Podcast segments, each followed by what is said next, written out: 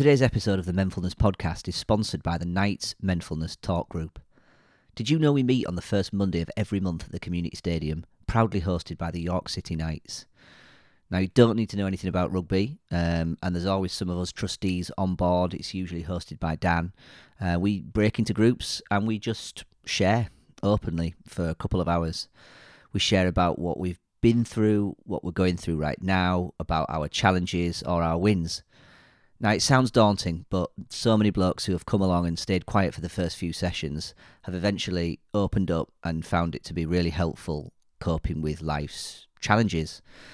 The atmosphere is always incredible. We leave feeling lighter, having been heard and understood. So, if you're looking for an outlet, then please do come and give us a try. These sessions are free and open to men over 16. For more information, check out meetup.com forward slash menfulness or just turn up at the night shop opposite the main entrance inside the community stadium from 7pm or reach out to us direct for more information. Hello and thank you for taking time out of your day to spend an hour with us. Or perhaps you didn't. Maybe you're washing up at the gym, running, or driving right now, and we're an accompaniment to your busy life. And we're very happy with that. And however we find you, you're very welcome here at the Menfulness Podcast. Before we get going, I am chuffed to announce that we won an award last weekend, uh, the very first BBC Make a Difference Awards. We came away with the Community Group Award, which has totally blown us all away. Uh, the fact that we even got nominated was incredible, but to win the award has humbled us all indeed. Uh, and we're so grateful for all the support that we get in what we're trying to do. A big thank you goes to all of our volunteers for all of their hard work making everything happen, and to the members who make this thing the success that it is. And also to you for listening in and sharing our message. So while we're relishing in glory, uh, here's some feedback from the last couple of episodes. Uh, first from Adam on episode 4 with Sinead. This was posted in the Menfulness Facebook support group. Listen to an episode of the Menfulness podcast about what to expect at the counselling sessions. For those of you wondering if it's for you, it's definitely worth a listen. I found the discussion of what to expect and how the sessions are structured really helpful. Hopefully, we'll have my first session this weekend. Yes, Adam, uh, that's great to hear that you've gained something from the podcast and that you feel able now to take that step into counselling. Uh, we wish you all the very best, mate. Keep in touch. This is from Matt uh, on Aidan's episode five. Uh, I've just listened to this on a train down south for work. What an insight, eye opener, and inspirational way to start the week. Over the last six months of coming to football, albeit infrequently, this group has helped me immensely. Only a couple of weeks ago, I had a moment at football where I stopped, looked around, and realised that I had no idea what any of these guys were going through, but that on that pitch, everyone is there for the same reason.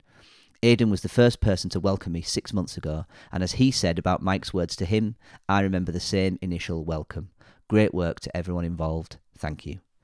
Thank you, Matt. That's it feels very full circle to um, have Aidan come on here and speak about that same experience, and then to read how the football has had that same impact on you. Um, so yeah, appreciate you getting in touch, mate, and keep talking. Thank you. Now, in today's podcast, we're speaking to Pete Quinn. Uh, it's hard to state really just how awesome Pete is. If Sinead is the caring, guiding matriarch, then Pete is the wise, sage, oracle figure.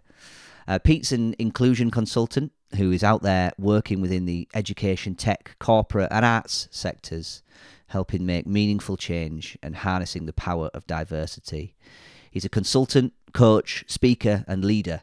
He's nudged us when we've needed to act. He's supported us with so many opportunities and funding bids, and I've lost count.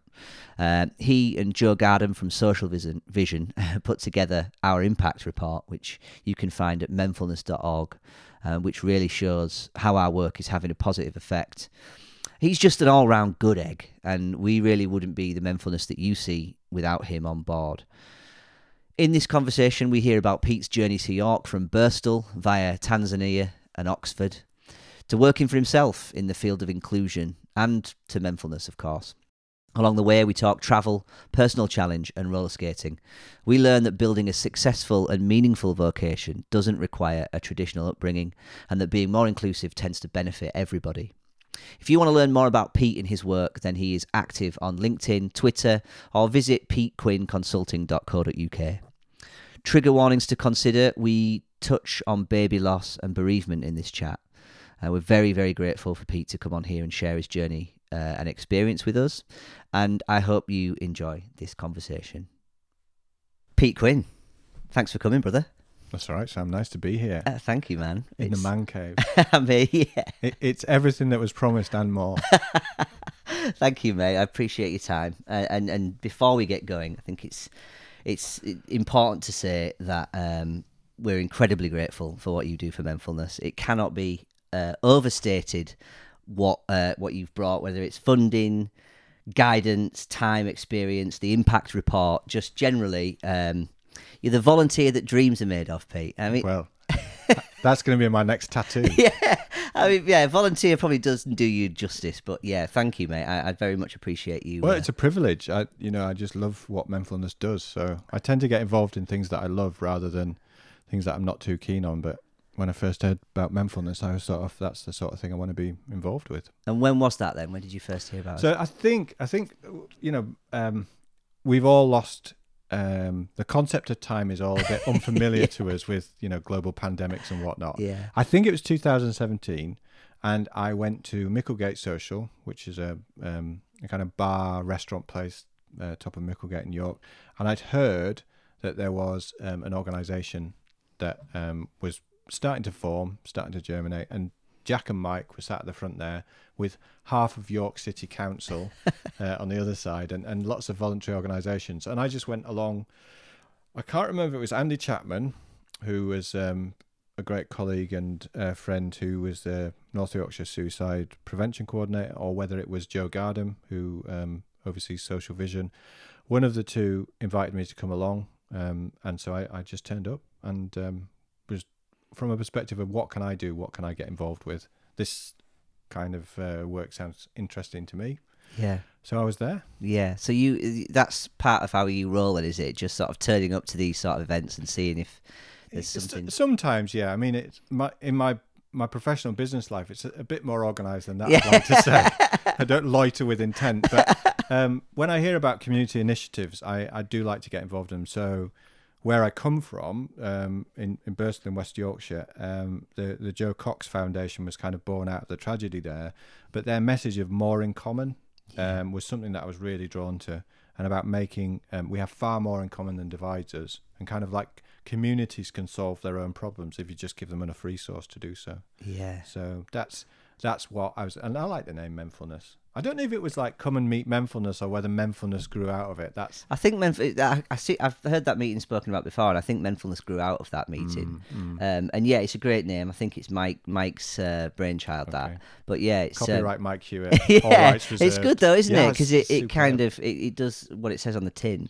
Um, Well, and- whenever I've talked about Menfulness, people don't go, "Wait, what? Explain what that Yeah. means." They're like, oh, "Okay, that sounds cool." yeah, that's Um, good. And and when I've worn the Menfulness merch, you know, at sporting events and things like that, people have come up and said, "Absolutely love that message." You know, the "Don't man up, speak up" message, and they just get it straight away. It's So- simple. I guess it's like that more in common. It's, Yeah. it's a simple way, and it's and it speaks to pe- people already get it. You Mm. know, um, yeah, that's awesome, mate. And I think you know, there's. I wanted to speak to you today because, like many of our other guests, I've realised that even though we spent quite a bit of time together, there's loads about your story that I don't know. Okay. Um, the, uh, uh, again, with the work that you do and uh, the work that you've done for us, I thought it'd be really useful to um, to see if we can tell your story a little bit. So, so to start with, then, um, could you tell us where it all began? So I grew up in Birstall, um, which is West Yorkshire. Everyone knows it now because IKEA is there and and Showcase Cinemas. But I remember when all that was gre- green fields and a, and a pet food factory, which you can still, if the wind's blowing in the right direction, you're still very familiar with that. Um, but I grew up there in uh, late 80s, early 90s. Uh, it was quite uh, an interesting time to grow up. You know, Margaret Thatcher was still around doing what she did to industrial communities. Um, so I grew up there. I went to school in Birstall, um, then in Dewsbury, which is also, you know, kind of it's it's quite nice to be able to say Birstall Yeah. and people know where Yeah, that is yeah. because when I lived down south for many years, I'd say, "Oh yeah, I'm from Birstall," and they go Borstal, you know, as if I'd been like to an approved school when I was younger or something. Um, I went to secondary school there, and then I went to sixth form in in Huddersfield, um, to Huddersfield New College. So But I, I mean, I had, I had a great mum, a really great role model. Tried to do everything she could for us. Dad, not such a great role model. Um, really lovely man. Um, went to Oxford University on a local uh, on a scholarship. He was from a working class background. His dad was a baker, and his mum was um, worked in the post office. And he ended up going to Oxford University. You know, when that was pretty unheard of in the in Wow. the sixties. Yeah. He was the first cohort to go to St Catherine's College, which was this brutalist concrete structure in Oxford, and uh, he did okay there. But he had a very strange upbringing. And, and as it turned out, he had bipolar, which was then called manic depression. So my summer holidays were very adventurous. So my dad would go high in the summer. Right. And so when most people's like childhoods were sort of like uh, you know kind of normalish, the windows were thrown open. We had Meat Loaf playing at full blast, or Mozart, or the Rocky Horror Picture Show was a staple of my childhood because my dad loved it. Yeah. Or Marianne Faithfull, or and he'd do things like um, oh, I'm just going out for a game of golf. And um, my mum was born in St Andrews, and we used to go on holiday there, and you know the home of golf. And we didn't have mobile phones then, Sam. You know, I don't know if you, Yeah. you remember those. There was times. a time. So you get the phone call from the call box and the pips, and um, my dad had gone to play golf in St Andrews. You know, Wow. it just like oh, he hasn't come back for his tea, which Yeah. wasn't that unusual. So that was quite a, and it, and it was sometimes fun, but other times not. Did you know what was going on there? Not Did you- really. no. So we were. I mean, and it did have a big impact. And he also drank. He was an alcoholic. So he was. Um, you know, he, he was. He was well known and like made a, a hero in the village where we lived, but a tragic hero. Yeah. So he would sit in the village square drunk. Um, or he'd, he'd be at the bookies, and loads of people knew him. Everyone would be like, "All right, Sean. All right, Sean."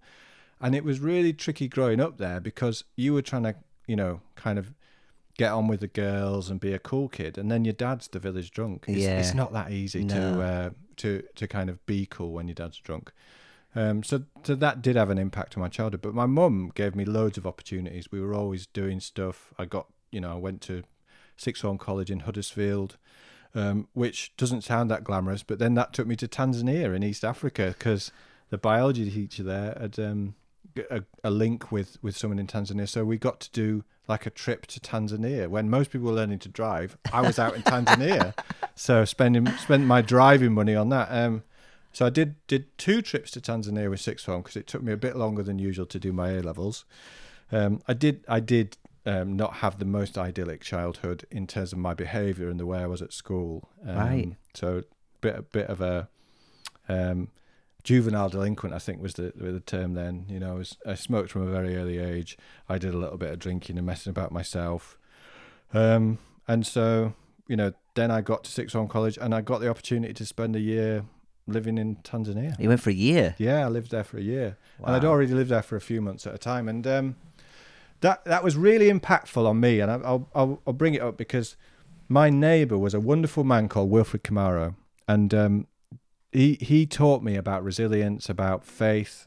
Um, so I went to a Catholic school, not Catholic anymore, Yeah. like like most people who went to Catholic school. Yeah. It feels like, but he had such faith and and such um, optimism and so I picked up, up that my my son's middle name is Kimaro because I now have to take him on a bound to take him and show him where his name came from.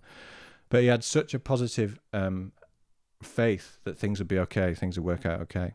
Um, so I taught English there. I climbed active volcanoes. I went on safari. I got involved in loads of stuff um, as a, as a volunteer. So I had to raise a bit of money to go out there, and that faith and optimism that he had um, has stuck with me for most of my life. I sort of saw that in action, and lo- there were lots of other people who that was a, a really impactful time. So I came from quite a chaotic family situation, Yeah. but he was like a bit of a father figure. I realise, um, and and sadly he died like many of my colleagues there. He had HIV um, and died. Really, I mean, the life expectancy in those countries is pretty low anyway. So I was a, one of the first things I started to do in terms of giving back to my community. There was I started a fund um, when I worked in Oxford um, and jumping forward to raise money for all the kids there whose crops failed in their family or their parents died of HIV Right. Um, or those kind of things. And, and we raised enough money so that they would get to stay in education and, and not lose that vital stepping stone out into life.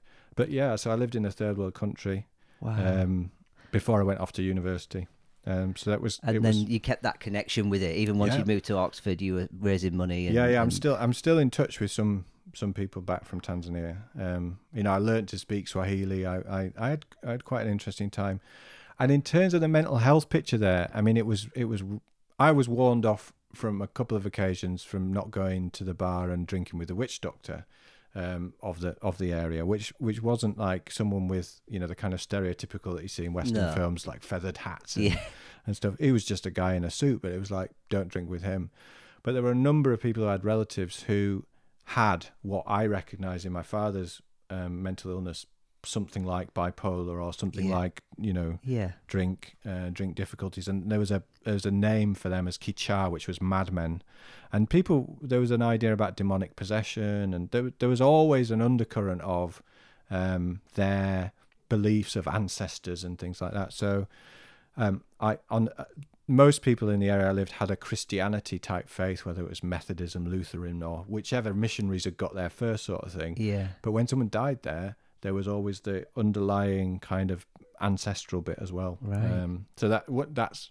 I was going off to university to do uh, anthropology, which is the study of people. So it was almost like I was doing field work before Yeah. the degree, almost. Absolutely. Although that sounds like a little bit kind of um, slightly uh, colonialist and uh, not not quite right. But I I learned a lot from from living in a completely different community, and, Yeah. and their attitude around mental health um, was was very different to mine. Yeah. but, but not that different to what we sometimes encounter in terms of stigma and yeah, absolutely. and being um, ostracized and or having behavior explained because of yeah, it might be a little more extreme. yeah Um, but Yeah. but yeah. So so then you moved to Oxford, did you? Study yeah at went went to Oxford Brookes. I, I, I will admit I applied to do a degree, um, two places. One was a place in um, affiliated to Durham University, so I was going to get a degree from Durham, or I was going to get a degree from Oxford Brookes, um, and that was my master plan. And then I was going to go and work for the United Nations and Right. you know travel the world.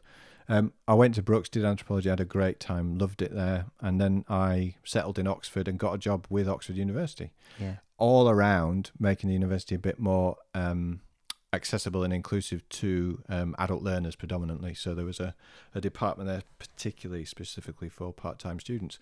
And I encountered many people who at school had been told they were thick, who were dyslexic, Yeah. and who had also dropped out of school for mental health reasons. And at the time in the sort of latish 90s, early noughties, there was a lot of um, opportunity funding and um, pipelines for people with historic mental health difficulties to come and study. Right. So I encountered um, a number of people who needed a bit of extra support, which was kind of my my purview. And then I moved into the Central University and became the head of disability there, where I encountered huge numbers of students who were absolutely brilliant, bright, fantastic from all sorts of backgrounds who just happened to have bipolar disorder or who happened to have OCD or who happened to have autism. yeah. And so the challenge there was to persuade really bright individuals that they might need a little bit of extra help or that we might need to do things a little bit differently for those individuals. So it was a it's the, the flip side of what we usually encounter around mental health. So there was a bit of stigma, but there was also a bit of talent and it's like how do you support that talent? How do you support people who So are this is where your journey for inclusion Yeah. started. Then, so you when you were leaving Tanzania and coming to Oxford, your plan was UN work, something like that? and, and in somewhere along that, you Yeah. found actually I could be, I Well, could, I couldn't get in at Oxfam. Um, Oxfam was going through one of their thousands of restructures, probably, Right. and I couldn't get in there. Um, I did a bit of volunteer in the central office in Oxfam because Oxfam comes from Oxford. That's Yeah. where they were based. So that was the sort of thing I wanted to do. And Yeah. So I, I didn't, you know, best laid plans. I didn't Yeah. really have a plan, no, but that yeah. So I, my degree was really useful. yeah. Well, you were studying people, People, rituals, the way they behave, cultures, yeah. taboo. Yeah, absolutely. And Yeah. then and then you were finding people. You you found um, sort of skill in inclusivity. Yeah, I, and I had really good people around me, and really supportive people who were all aligned with with this mission. And as you can probably imagine, if you're working in an organisation like Oxford, which has got a thousand years of history and isn't that they they don't really have to change because they're successful. So Yeah. so what they're successful at, they are really successful at. Yeah, Um, so it was incremental getting change made, convincing academics and other people that this was the right thing to do, Yeah. and not from a moral perspective, but from a success and talent perspective. Yeah. So we got things like um, use of assistive technology in exams. Uh, we really interrogated dyslexia and whether it was a problem for people who were very highly intelligent. Um, we did all sorts of things around demystifying mental health, um, autistic spectrum type stuff, um, and then you know mobility, sensory impairment, all those things um, Yeah. that you you need to make little bits and pieces of changes or fundamental changes sometimes to in, to include. Yeah. I mean, we still you're still hearing a lot about that at the moment. Hmm. Um, and it seems that so that this was back in the noughties then. This was in the noughties when Yeah. it when it when it the was start of the conversation. It was not acceptable in the No, noughties either. but know, it was but it was just starting to become yeah. So late nineties, there was a lot of money flying around yeah. for that. Um, now there's less and less money, but there's still that ambition. Yeah. Um, so yeah, it was about. Um, I think we really made a difference. The, the Equality Act came in in 2010, and Yeah. that that gave quite a bit of leeway to make progress. That in 2005 there was something really powerful, which was meaningfully involving the people that you are aiming to support and include. Yeah. So you had to go and meet with disabled people, people with mental Yeah. health difficulties, and say, "These are the barriers we think you're encountering. What can we do about them?" And we we did it together. yeah. And I think that's one of the good things about Menfulness and that resonates is when we've got an issue or a- thing that we spot and highlight, we can fix it together. We Yeah. say, "What what is it What that we need to do to Yeah. fix it? Who wants to have a go at it? Yeah, Here's some money. Yeah. Let's we'll support you." But it's not like, "Oh, there's a problem there and it needs fixing, but we'll leave it to someone else to do." Yeah.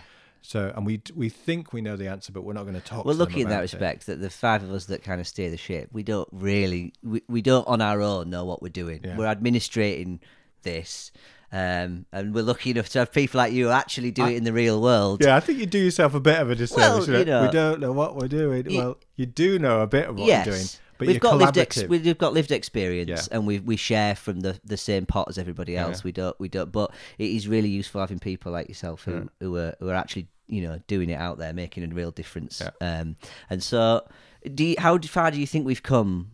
You know, since you started having these conversations and where we are Well, now. men- Menfulness. So, well, I, I I mean generally. oh, About, generally, okay. So, societally, I think we, if you think about it, we're no longer reliant on just Stephen Fry or the odd footballer talking about mental health as this kind of concept that they experience in their celebrity land. yeah, We've got to the stage where people are talking honestly and openly.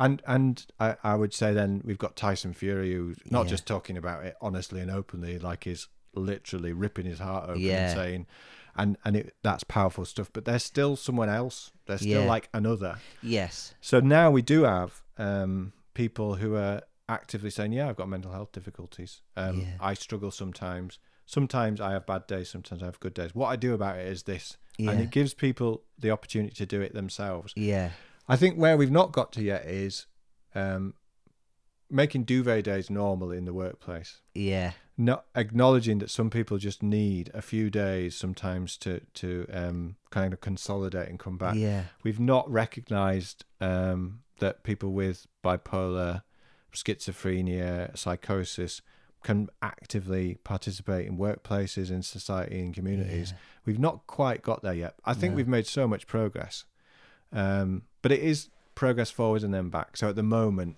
you know, government is not making the right noises around it. No. You know, the man up bit Yeah. is where they've got to not the man up, speak up bit. it's Yeah, like, yeah. you know, sort yourselves out. yeah, and the and the cuts in funding don't Yeah. fill you with confidence with chronic stuff. cuts in underfunding. So it's World Mental Health Day today. So It is, yeah. Happy World Mental Health Day, Sam. thank you, thanks, Pete. The thing I posted this morning was a stat from the Centre for Mental Health, which is there's a 10 year gap on average between a young person being identified as having a mental health difficulty um, to them getting support. Yeah, So 10 years on average. right. And I just said, imagine if that was cancer. Imagine Yeah. if that were diabetes. So that's not the most um, kind of enlightening and uplifting statistic. The the good thing about that is that they're actually looking at it. They're doing research on it, and we know a lot of things that that can impact on that. So if a young person gets an early intervention, gets an effective treatment, um, it reduces the impact of the mental illness. It reduces the duration of the mental illness, uh, and it means that they've got a, a much better chance of, of, of kind of making it through Um, there's a lot of socioeconomic factors and other other areas as well, but at least we've got a sense of what works. And I suppose if it is dealt with at an earlier stage, then the the cost to services down the line, Totally. you would think it would be a false economy to, Yeah. to keep people waiting that So long. you're not crisis managing, and uh, Yeah. sadly, as we've seen and encountered a bit in the Menfulness groups, um, you know, there are people who are just left a long time with promise of something, Yeah, and they don't get it. yeah, Now, I think that what what Menfulness has an, uh, has done as as a sort of service, but I, I I really don't want to call it that. As a group, as Yeah. a community, is we've taken out some of that kind of difficulty that people experience along the way. So we give an opportunity for people to talk. We give an opportunity for people to exercise. We get a peop opportunity for people to engage with other people. Normalize that there is mental health difficulties that people encounter, but that you don't necessarily have to go and have um, you know intensive counselling just because you're feeling low. yes, If you're depressed and you have real challenges and difficulties, it really helps. That talking Yeah. bit really helps. And if in doubt, you know, get an assessment. And Sinead was great last on the last podcast about you know what that looked like and the benefits of it, and it's great to see it. But you know, you, you can you can do stuff yourself. You know, you can um, you can have have a having agency and having the ability to do stuff um, is is is powerful. And I would say we've seen that in the people that have taken on some of the activities in Menfulness, who themselves have lived experience of mental health difficulty. yeah, That um, that kind of agency they get for that meaning and purpose that they get for it is is really good stuff, and that and that helps them a lot, and it ripples out. absolutely. They're they're the most keen uh, to Yeah. to give back to the group, which is yeah, it's, it's amazing to see.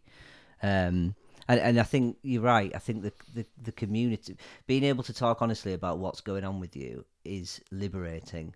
But I think it's there is still some of that stigma. I spoke to one guy who said I wouldn't want to talk like this to my colleagues because I Yeah. do think that Yeah. it would affect my opportunities for progression at work. Like, oh, he's he's a, he might have a wobble, so we don't want to risk him going off sick if we promote him. You know, and that sort of that that still exists among Yeah, people. totally. And and there was a guy who ran Lloyd's Bank for a while. I don't know if he's still there, but he wrote very openly and honestly about when he got to a, a crunch point and he Mm. he essentially burnt out. Yeah, And I thought that's transformational. And there's a leader of uh, one of the Nordic countries who's talked about that. That's, that's fantastic, and that's Yeah. where we want to be. But you know, I I work with organisations on strategy around mental health. That's part of the work I do, based on kind of experiences that I had when I moved. I moved to to York to be a director of student support at the University of York. So that was an operational and a strategic role. So we had to develop mental health strategies and ways of working and linking up with health and and other services. Um, and before I came, I read up on quite a bit of things around positive psychology um, and some really interesting work that was done by an organization called the Carnegie Trust about developing resilience. Now, resilience is a really problematic term for people of you know kind of typical undergraduate student age, but what that means is bouncing back from challenge with an awareness and knowledge of how the next time that challenge comes, you can you can bring that in. And so we tried to develop that approach at York, um, and I think that that stood us in good stead. And there was a big piece there about meaning and purpose, and I think that is evident in Menfulness. So Yeah. people have meaning and purpose by being part of Menfulness and part of its activities, um, which gives them that agency and gives them that sense of resilience, yeah, or whatever the better term for resilience Yeah. is that we haven't quite arrived upon. um, but yeah, and that's the bit about giving communities a little bit of money to solve their own problems, yeah. and that's what I think Menfulness is a great example of. Thank you. That's awesome. Um, so you you your position in York Uni then that was director of mental health. Did you say Director of Student Support. student support? So that included the fantastic um, mental health and disability teams that were there. Yeah, Um, so I came from Oxford, where there was an expectation of excellence in services. Um, Yeah. that was totally the case at, at York when I arrived. Also, financial assistance, community right. relations, um, the chaplaincy team. Um, Everything around well-being. basically, sort of, yeah. it was it was community. Yeah. Um, everything to do with community. So lots of, of links with within the community as well, and that's what I came to do really. yeah. Um, that was in 2013. Right. Yeah. Awesome. Um, and so here you remained. This is where you built your I life. did. Then. I did. Yeah. So I mean, I I lived in Oxford for a, a number of years, and I it was it was wonderful. It was completely ridiculous stress wise and The um, work that you did. Yeah, it was Yeah. because Oxford is a very dynamic environment, but they whereas most university terms are 10, 12 weeks, Oxford does it in eight, Right. and it does it on steroids. not literally for the benefit of the tape, but you know, it's like we- we're no, we're not messing about here. So Yeah. in these we- weeks that we're open, and, and you know, term wise and study wise, it is It's relentless, relentless. and, and stressful. Expectations are huge. Burnout, overwhelm. Totally. Yeah. Um, and and it's a weird culture in that if you produce something, all you get is critique because they expect every. You may have done an excellent job, but that's a given. Yeah, perfect is the Perfect goal. is, is where you've got to get to, and then it's like, well, that's not great. This needs refining. That's got go off and do it again. Sort of, you know, that kind of mentality, and it's it's almost like survival of the fittest. yeah. And that is the case for academic environments, unfortunately. Um, I had a great time there. I went on a, I got promotion after promotion. I went to do some work there in the business school. I went on a course, which was was transformational. Um, it's where I brought my family up. Yeah. Uh, my my I met. Well, it's where I met my wife. Oh, so you met your wife? I met my wife. in yeah, Oxford. she's she's Cornish. Yeah. Apart from that, she's fine. Um, you know, we met in Oxford. We got Right. married there because it was equidistant lovely. from our families. You Right. know Okay. great. Um, two two children, um, leading up to 2000, about tw- 2012. Third child on the way. You know, all all doing pretty amazing. And then, unfortunately, our third child um, didn't make it. So, which is really, uh, which was a, a cat. I mentioned it because it was a Yeah. catalyst for Yeah. for moving to York. So, the, I saw the job here. Um, up here, and I thought I'm going to have a go for that, and then I'll get Yeah. the feedback on it, Yeah. and um, I'll see how I did. Now, this was a little bit after that time, and, and Oxford Uni were absolutely wonderful with me and um, around my bereavement because as a man, it's really difficult to sort of. It's it, it it's a really tricky thing anyway. So when you you you know you've got a, wonderful daughter, when you're doing that, everyone's always talking to you about it and, and like if you're a woman, oh, it's, you know my pregnancy was ten times worse than yours and all that kind of stuff. And you talk about pregnancy and you hit those milestones when you can start to talk about it and all that sort of thing. And then you've got you've got your mat leave booked in and your paternity leave booked in, and then suddenly you're not having a baby Yeah. and and it was really tricky because some of my very close colleagues were also um, expecting, Yeah.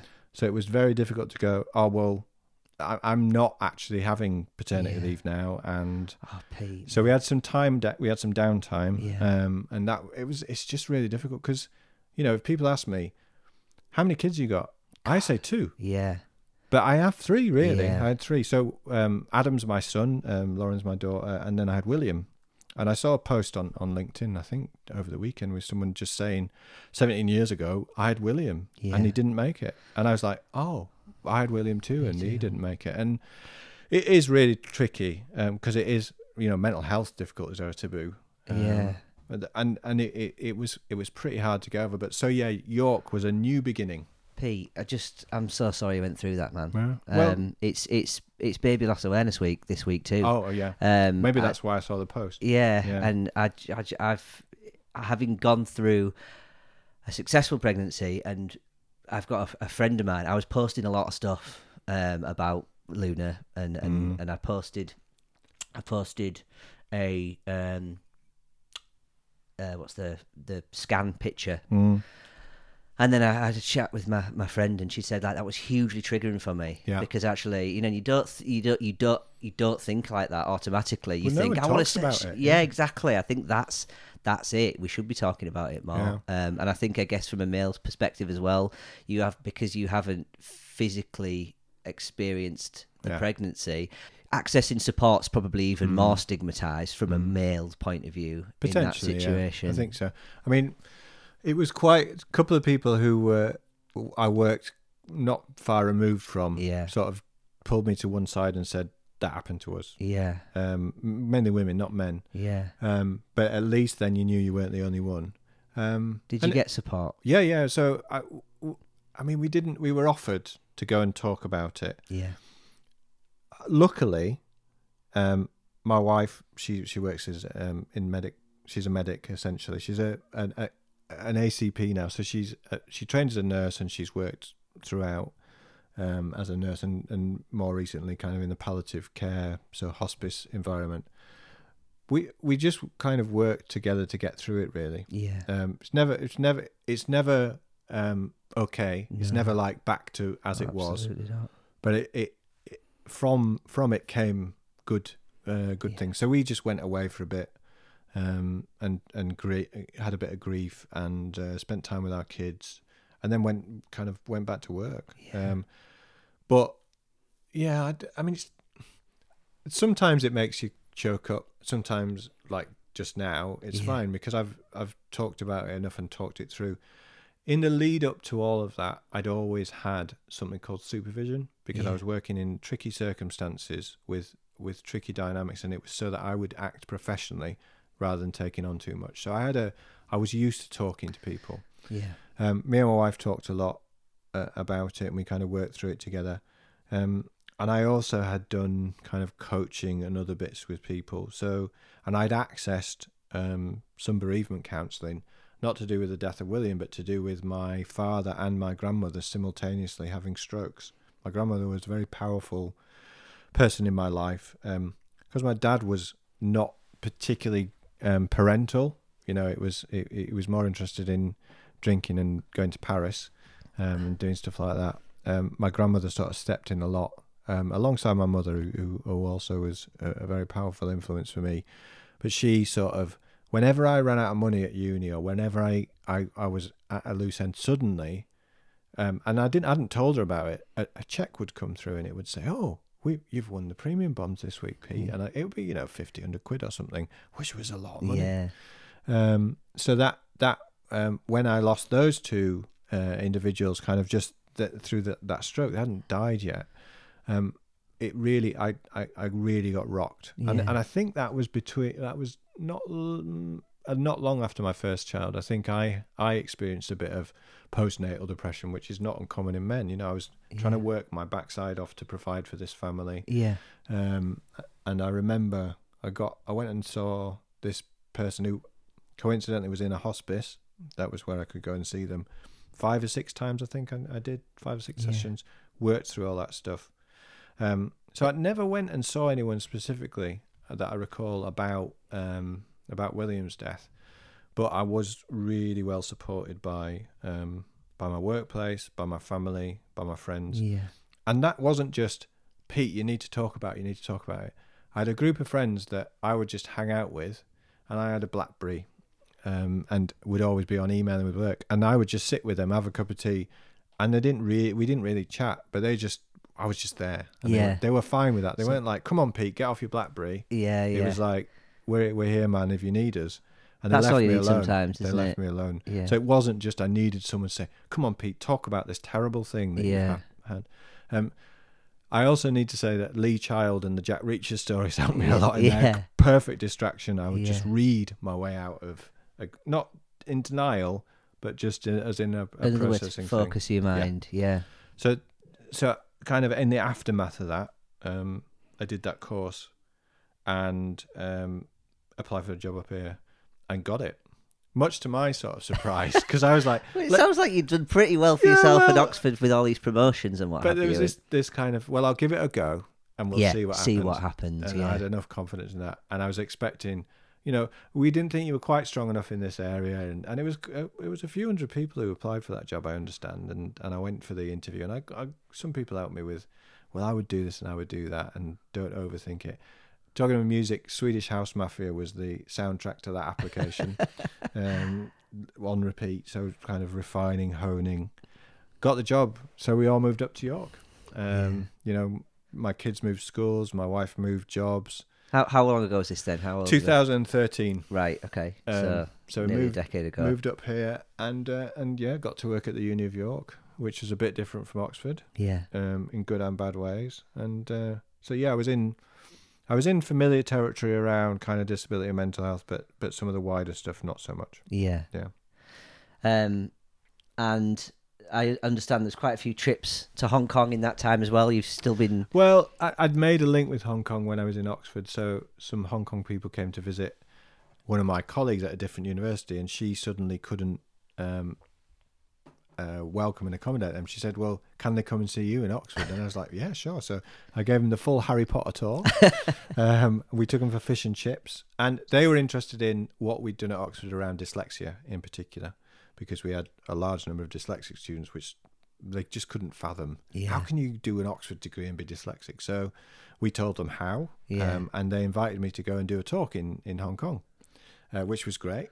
So I was like, okay, yeah, where do I sign? Yeah. So I went over. They flew me over, put me up in a lovely hotel, and um, I went the day before um, to look around where I'd be speaking, and they, and they called it a seminar. So they they uh, they took me into the biggest lecture theatre I'd ever seen, and I've seen a few. Yeah. Um, eight hundred seater. They said, um, "Don't worry if there's if if there's too many people, we've got an overflow room." And I was like, "But this is a seminar, right?" So I was slightly jet lagged and thought there might be some lost in. But no, it was 800 people turned up to this event um, at which I was speaking. So it wasn't like Pete Quinn has landed. No. yeah. Prepare But yourself. Still, that's So I- that was intense though. I, I did a talk with them, so a very visual talk because of the language barrier, and and then I've been yeah since um, when I moved to York, I also welcomed a group and went over there and did uh, another piece of work around inclusion, um, disseminating good practice from the UK. yeah. Um, I remember sitting at the top of, at the bottom of um, the World uh, Trade Center there, which um, you'll have seen in Batman. Yeah. Um, you know, the he goes over to Hong Kong, he steals that that Hong Kong guy back Yes. with yeah, the balloon. yeah. So I was in the basement of there, Right. writing up a university policy around um, kind of not cost of living crisis, but you know, kind of people from disadvantaged backgrounds, which was uh, the irony did not escape me. Yeah. Um, but that so you know it was a wonderful, exciting, um, exciting time, and um, lots of lots of students from Hong Kong come to York, so that was nice. Um, and and from the more broader Chinese mainland. So yeah, that that was um, that was my kind of how I linked up with Hong Kong. But there was now I am a guest lecturer at the Education University of Hong Kong as in my role as Pete Quinn. Uh, So that, but that's where it all started. This is yeah, so I had a link with them right before okay. that. Um, Are you happy to tell us a bit about Pete Quinn Consulting? Yeah, and so- how that came about. So and- uh, you know, I enjoyed my time at the University of York. There were some challenges there, um, and it got to 2016. So I've been there for three years.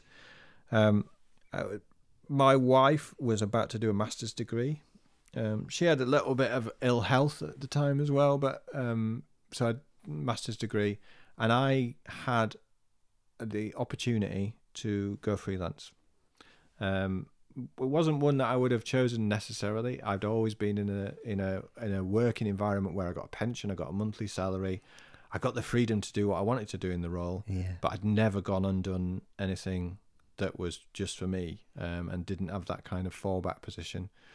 But um, yeah, circumstances combined, and I became Pete Quinn Consulting. Um, I'm now Pete Quinn Consulting Limited, which Oh. is which is a slightly different animal. yeah. Um, so yeah, I went freelance and I started to do. I still work with the uni on uh, Uni of York, um, and I also did some work with St John.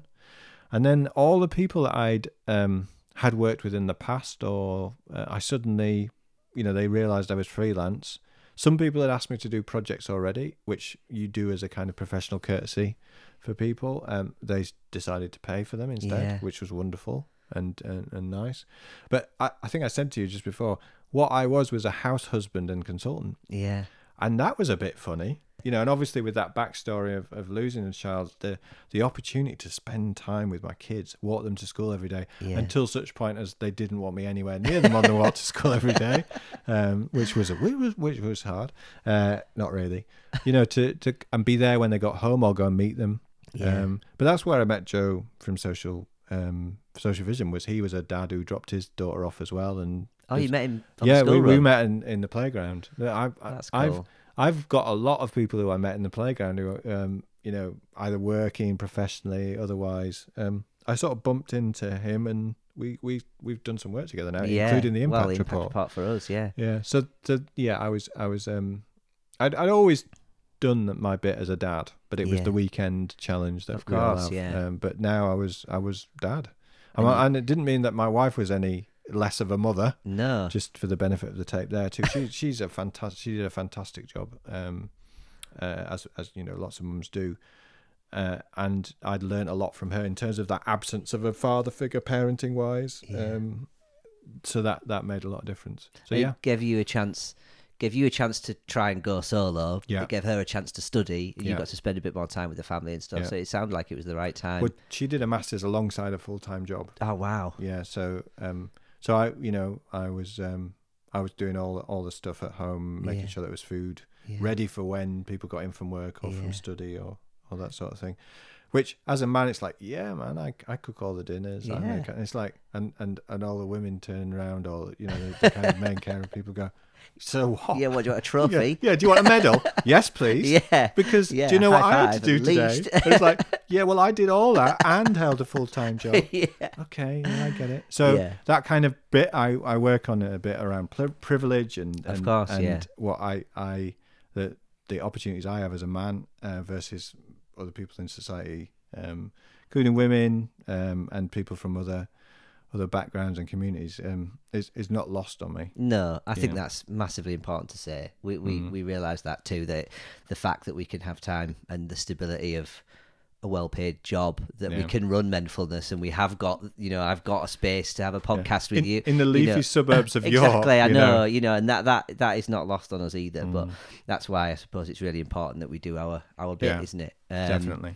So so you were managing. You you you, you grew the consultancy then um, from a sort of a part time perspective. You were, you had projects, Yeah. individual projects on, did you? Yeah, and then um, I got in touch with Hong Kong, who I was. Tr- we'd always try and work together, but because I worked in a university environment where most of the year you're working, and um, you know during term times, I couldn't get away. And they said, uh, I said I've got more time if you want um, to do anything further. And they said, Oh yeah, could you teach a course on um, inclusive practice in education for us? We've got a Chinese version, we want an English version. And I said, Yeah, sure yeah, you know um and i thought well what does that mean and and i brought together a little team and and we have run that course six or seven times now right. which is quite cool um people from singapore got in touch with an organization i used to work with and said we want someone to come and look at the politics in universities in singapore um, would you do you know of anyone? And they went, well, we know this guy called Pete who used to be part of us and he's now freelance. Why don't you know? Yeah,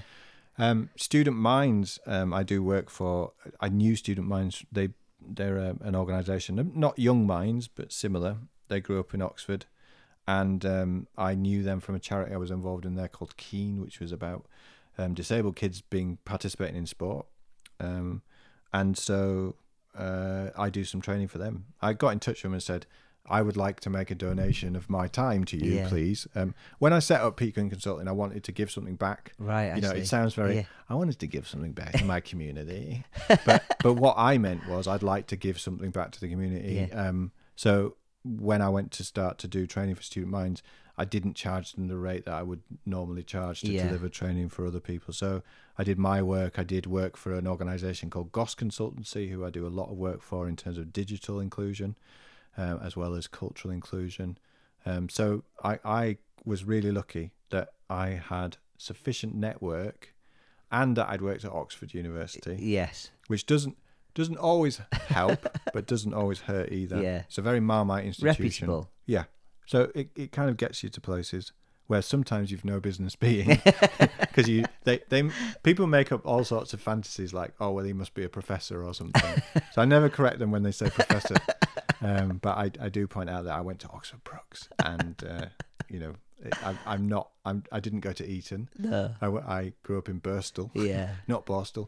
Um, but I, I did grow up in quite um, a working class area of Yeah. Birstall, and there was lots of poverty and lots of difficulty and lots of, of challenge. And I suppose that has informed my work. Yeah. Well, it doesn't sound like you had a a, a, a standard Yeah. upbringing and education, and you've Yeah. you've been through your own struggles, but you've still managed to create a a, a really um, Yeah.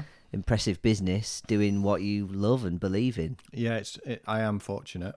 Um, it's not always been easy. I mean, during the um, pandemic time, you know, suddenly, like most people who work for themselves, Yeah. suddenly they had no income. So it's, yeah. it's terrifyingly exciting anyway when Yeah. when you don't have that kind of standard pipeline of stuff. But what I did was I'd just come back from Hong Kong and spent um, quite a bit more time in my hotel room than anticipated because there was a political uprising, which meant you didn't go out much. Oh god. Um, so I was able to say, well, here's, I mean, I work for myself, so I have to have some discipline around that. Mm-hmm. But also, here's what you do if you're locked in a small space and you can't get out very much. And not because of COVID, but because of tear gas and, Yeah. and political Oh, disruption. man. So I turned that into a series of webinars, which I, I started to do, and then everyone realised that actually you can do some. So I've done some projects entirely remotely, um, Right. as most pe- people I suppose have. But I've done projects with Middlesex Uni, never stepped foot on campus. Right. Worked with um, a big multinational organisation looking at neurodiversity inclusion. I was meant to be going to Berlin, Baltimore, Barcelona, London, and um, NYC to do work in all of those locations. Wow. Unfortunately, So you don't COVID to had uh, other ideas, all remotely. all remotely. So we did. Um, we just had to pivot and do some um, kind of questionnaires, Yeah. uh, focus groups, things like that. But um, you know that methodology and that that work has led to lots of other projects with lots of other organisations. So It does sound very broad. I mean, Yeah. again, equity, diversity, and inclusion. I've written down here. You're an Yeah. inclusion consultant. You would call yourselves, but that's the easiest way to. but it does sound like there's there's like you said you you mentioned digital inclusion. Yeah. You mentioned there just seems to be you know no end to it really when Well- you look at it. No, thankfully, but sadly for me, there is lots of work. Yeah. I mean, at Oxford, I always wanted to be put out of a job. You know, we, Yeah. let's create an environment that's so inclusive that you don't even Don't need me. us. Yeah. Um, that's that's lovely and naive, but Yeah. and I, and I think Oxford's made a huge amount of progress um, and continues to do so. It's great, great teams there doing stuff. But yeah, as we've moved into the digital space, more barriers come along. Yeah. Physical space, more barriers come along. Attitudinal, Yeah. you know, barriers, and that's why I'm kind of aware of the the stigma around mental health generally, but men's mental health in particular. Yeah. Um, there is that taboo and that stigma. Yeah. Well, we're working on it together. Yes. um, so what now for for Pete Quinn then? Are you you know how are you managing the stress of working for yourself? Are you still loving it? Is it? yeah, uh, it's good. It's good. I, I've got lots of work. Um, I'm really fortunate. Um, and I've got lots of opportunities and lots of prospects. I'm, I'm actually doing a project with Oxford University um, around um, research culture there and um, neurodiversity in particular. I've just finished doing a project similar like that with Bristol Uni.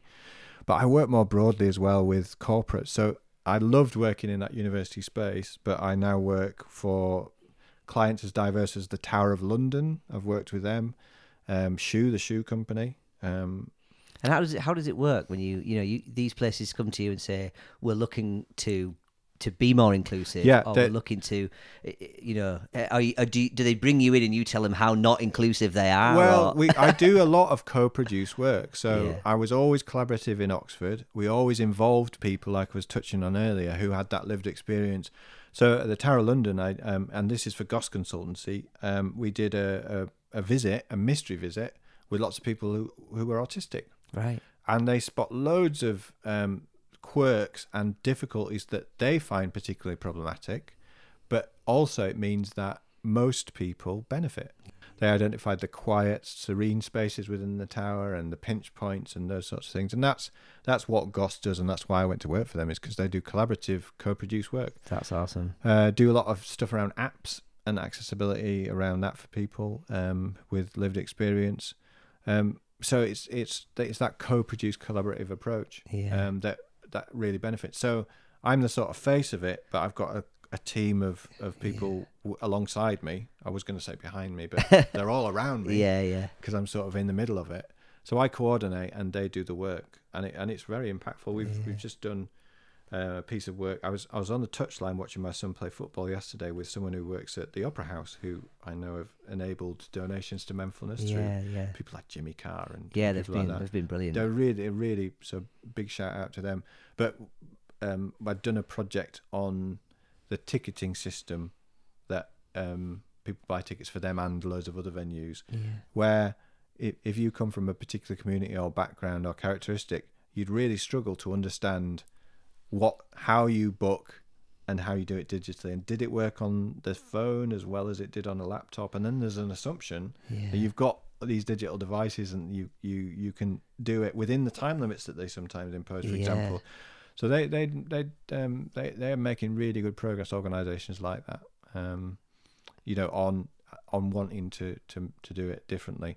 Unfortunately, for some organisations, we don't just do a token. Yeah, you're great. You know, Yeah, and yeah. Do you really? It's like this isn't great. Yeah. Don't bring us in if you just want a thumbs yeah. up. So so what we call it is critical, being a critical friend. yeah. Um, and we but we highlight the good practice as most people most people are trying. Yeah. Well, It's- the very fact they're prepared to. It's very rare that no one's not trying. Yeah. but um, which probably doesn't make sense when you no one's not trying. I think that's great grammar. Um, but that they usually want to make a difference and, and want to make progress, and it's usually incremental. There's no kind of silver bullets or, or big No. bangs. But it must be. It's probably quite. Um, what's the word? It's probably quite difficult for organisations to open their doors and go right. Bring someone like you in because not only does that mean change, which usually means Mm. cost, but Mm. also um, people are worried about failing with this stuff, aren't they? There's a lot of there's a lot of um, reputational Yeah. damage by f- finding out that you're not But, inclusive. but in a way, it's de-stressing because most people actually are doing all right. yeah, They're not doing terribly. They're doing all right, yeah, um, but they're not doing brilliantly, and they could do so much better. And it could increase, um, you know, participation from all sorts of communities. Yeah. It increases revenue. yeah, um, and you're more happy in your role knowing that actually you're doing work that makes a difference and Yeah. changes things so yeah web developers aren't always happy when you point out some things but actually they are really happy because web developers tend to want it to work right and perfect. properly Yeah, um, retailers are happy because it sells more um, you know cultural heritage arts places are more happy because the guest or the visitor is actually experiencing it in a positive way rather than yeah, leaving in frustration because this doesn't work, that doesn't work, Yeah. that's not working out for them. Or if they do need a bit of time out on their visit, it's clear where to go. You know, that sort of stuff. So, yeah. That's awesome, man. yeah. That's awesome. Um, great. So I was going to talk to you a little bit. We we um, we mentioned uh, running for Jo because you do that Yeah. Every year. You do you do a run for Jo Cox, So don't th- you? there is a race in Birstall, my hometown, called the Run for Jo, and that's part of the Jo Cox uh, legacy. yeah. um, and that kind of more in common message. And so my dad was in a care home in Birstall for many years, and unfortunately, it was you know right next to where Jo Cox um, died, and it had quite a big impact on the care home, as you can imagine. yeah. But um, so I wanted to give something back in in that community bit when they they announced that race, um, and they were looking for sponsors. So I said, Yeah. yeah, I'd love to sponsor it. Um, so I am one of several sponsors. Let me be clear, because yeah, I sponsor the whole race. You know, so there's a number of sponsors, so a lot of local organisations, um, and year on year, I've had the opportunity, and the from being successful and having enough money to be able to to kind of redistribute and give back. Um, so yeah, Run for Jo. And that could be done remotely, can't That it? You- that you- was done remotely. yeah. Yeah. So Menfulness got involved with that because you know we didn't all have to go over to Birstall to Yeah. do it. Um, so yeah, there was a really good little band of Menfulness men running around the Knavesmire on the appointed day at the appointed time during Awesome. during COVID times. It was in person this year, and I was reminded of how hilly. Yeah, yeah, It's only six k, but um, but there is you know at that race I bumped into a guy who I had met at um, Parkrun, and he saw um, the Jo Cox T-shirt, but all and and it was either Jo Cox one or a Menfulness one. And I was telling him about Menfulness, and now he's got an idea about creating a kind of Menfulness more in common mashup. Um, Oh, wow, that's and- awesome. And, and he's done quite a lot of thinking about it. So I will have to talk to you about that. But yeah, the whole point of that Run for Jo that I loved was it was just about everyone coming together. yeah, And there was loads from the um, Pakistani community all around Batley and Dewsbury, lots of people from um, all sorts of backgrounds. There was the Cubs, the Scouts, people from the mosque, the churches. Um, there were all the um, mascots from all the rugby league and football teams, and they do a little race. Um, it's That's just so it's about community. yeah, And yeah. so we we do have far more in common than dividers, no matter what you read on social media or Yeah. in certain newspapers. Yeah, and I love that that running does that. I felt that at the Mm. 10k in York actually. yeah. They call it the run for all, and Yeah. it did feel like even if you were able to run, it was quite a family orientated Yeah. day. There was lo- the sideline people on the side. It's the first ever organised run that I'd done. Wow. Um, Yeah, was a very supportive one. But where the Menfulness stand was, um, which loads of people came and got badges and Yeah. merch, we were there after the race, and there were people of all sorts of different abilities just hanging out and Yeah. just, just sort of debriefing and whatnot. And there were people still trickling past. yeah, And no one was like, "Oh God, look at the, you know." The, Yeah. the- we're, we're now well over the time. We were there cheering and shouting at them, and it was a, it was such a um, a kind of it, it was it was very um, that's the kind of values and event that I want to be part of. Of course, yeah, Yeah. me too. Um, so running, I'm pretty sure it was you that uh, the um, when we used to do the social circuits. Did you did, you turned up having run there once? Is no, that, right? that was so the first ever social circuits. I parked round the corner, and I was running late, so I ran over the brow of the hill, run there. and loads of people assumed Oh, that I'd run there. I love so it. I, I was really tempted to. Like, I think it was Joe because Joe know because I used to see Joe at the school gate in my running gear because I used to drop my kids off at school, go Right. for a run around the city walls, Yeah. and then get on with work. And that's that's Nice. what, what I love. That's kind of part of the the medicine part. Running is medicine. It sort of sets my day up.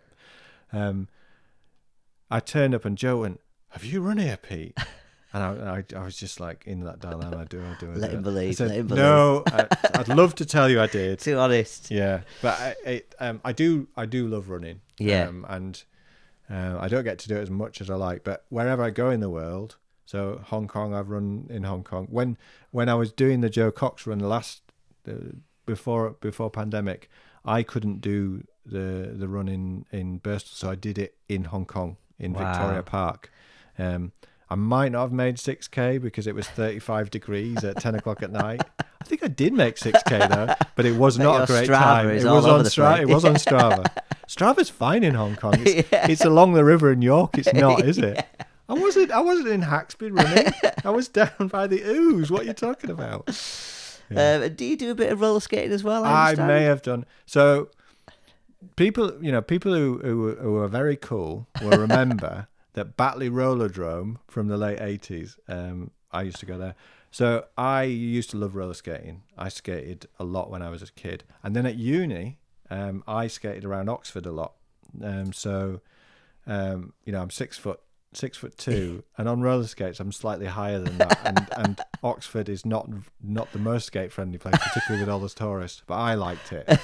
Um, and then for a while I didn't skate, and then for for a, a significant birthday, um, my kids Got yourself a pair. I did. Um, I mean, I spec'd them to Bauer Turbos, which were like the best skates. So yeah, I, I skate. But I Nice. don't do it as much as I like. And actually, I am conceding to age. I, um, I've been wearing uh, elbow and knee pads um, while I've been out. But I, I love it. Yeah. I love it, and and it's I've still got it, Sam. Have you? I've still you have, got mate. it. Of course you have. I was flying around Rowntree. Park the other week, backwards, forwards, round and round, deliberately, not by accident. And uh, Excellent. it's funny when the when the youth see me from there. Um, I I wear uh, particular sort of t-shirts and stuff from back in the day, and I don't think they realise that they're sort of like, "Ooh, what's it?" And then I'm on my skates, so um, yeah, they they I love it, Pete. they do love not understand. It. I love it. I love it. Yeah, Um, excellent, mate. Excellent. So, I, also as part of these conversations, we're asking people to share with us um, some content Yeah. that they that's affected them or helped them or changed them, whether that be music, songs, podcasts, stuff like that. So, I did ask you for a few. I don't know if you can remember any of them, so I can read them out for you if you'd So like. there's one book which was uh, uh, out of them all. So there's a great book by Peterson. Have you got that one written down? yes, I do. Yeah, What, just what's the title of that one? Because I call it the Spotty book. pursuing good life. Yeah, pursuing the good life. 100 reflections in positive psychology. So there's a guy called Peterson who um, is a, a kind of researcher in positive psychology and sadly died. Everyone knows about a guy called Martin Seligman who, Yeah. who did the thing around um, happiness. The, it's a it's um loads of little extracts that he wrote for Psychology magazine, and it's all about the evidence around positive psychology, which is the science of happiness. Um, being British, we don't talk about happiness. It's a taboo subject. It's, probably worse than mental health, isn't yeah, it? stiff upper lip. yeah, we don't talk about it. But that so positive psychology is what works in terms of there was huge amounts of effort into what causes depression, what causes anxiety, what causes um, all these aspects of mental health. and that's Positive dealing with the negative sort of thing. focuses on so now we know about that. What how can we increase happiness? How can we Right. and it's not about denying the reality, No. but there's a there's a huge evidence base about gratitude journals. There's a huge evidence base about green space. There's a huge evidence base about doing kind things for others. Yeah.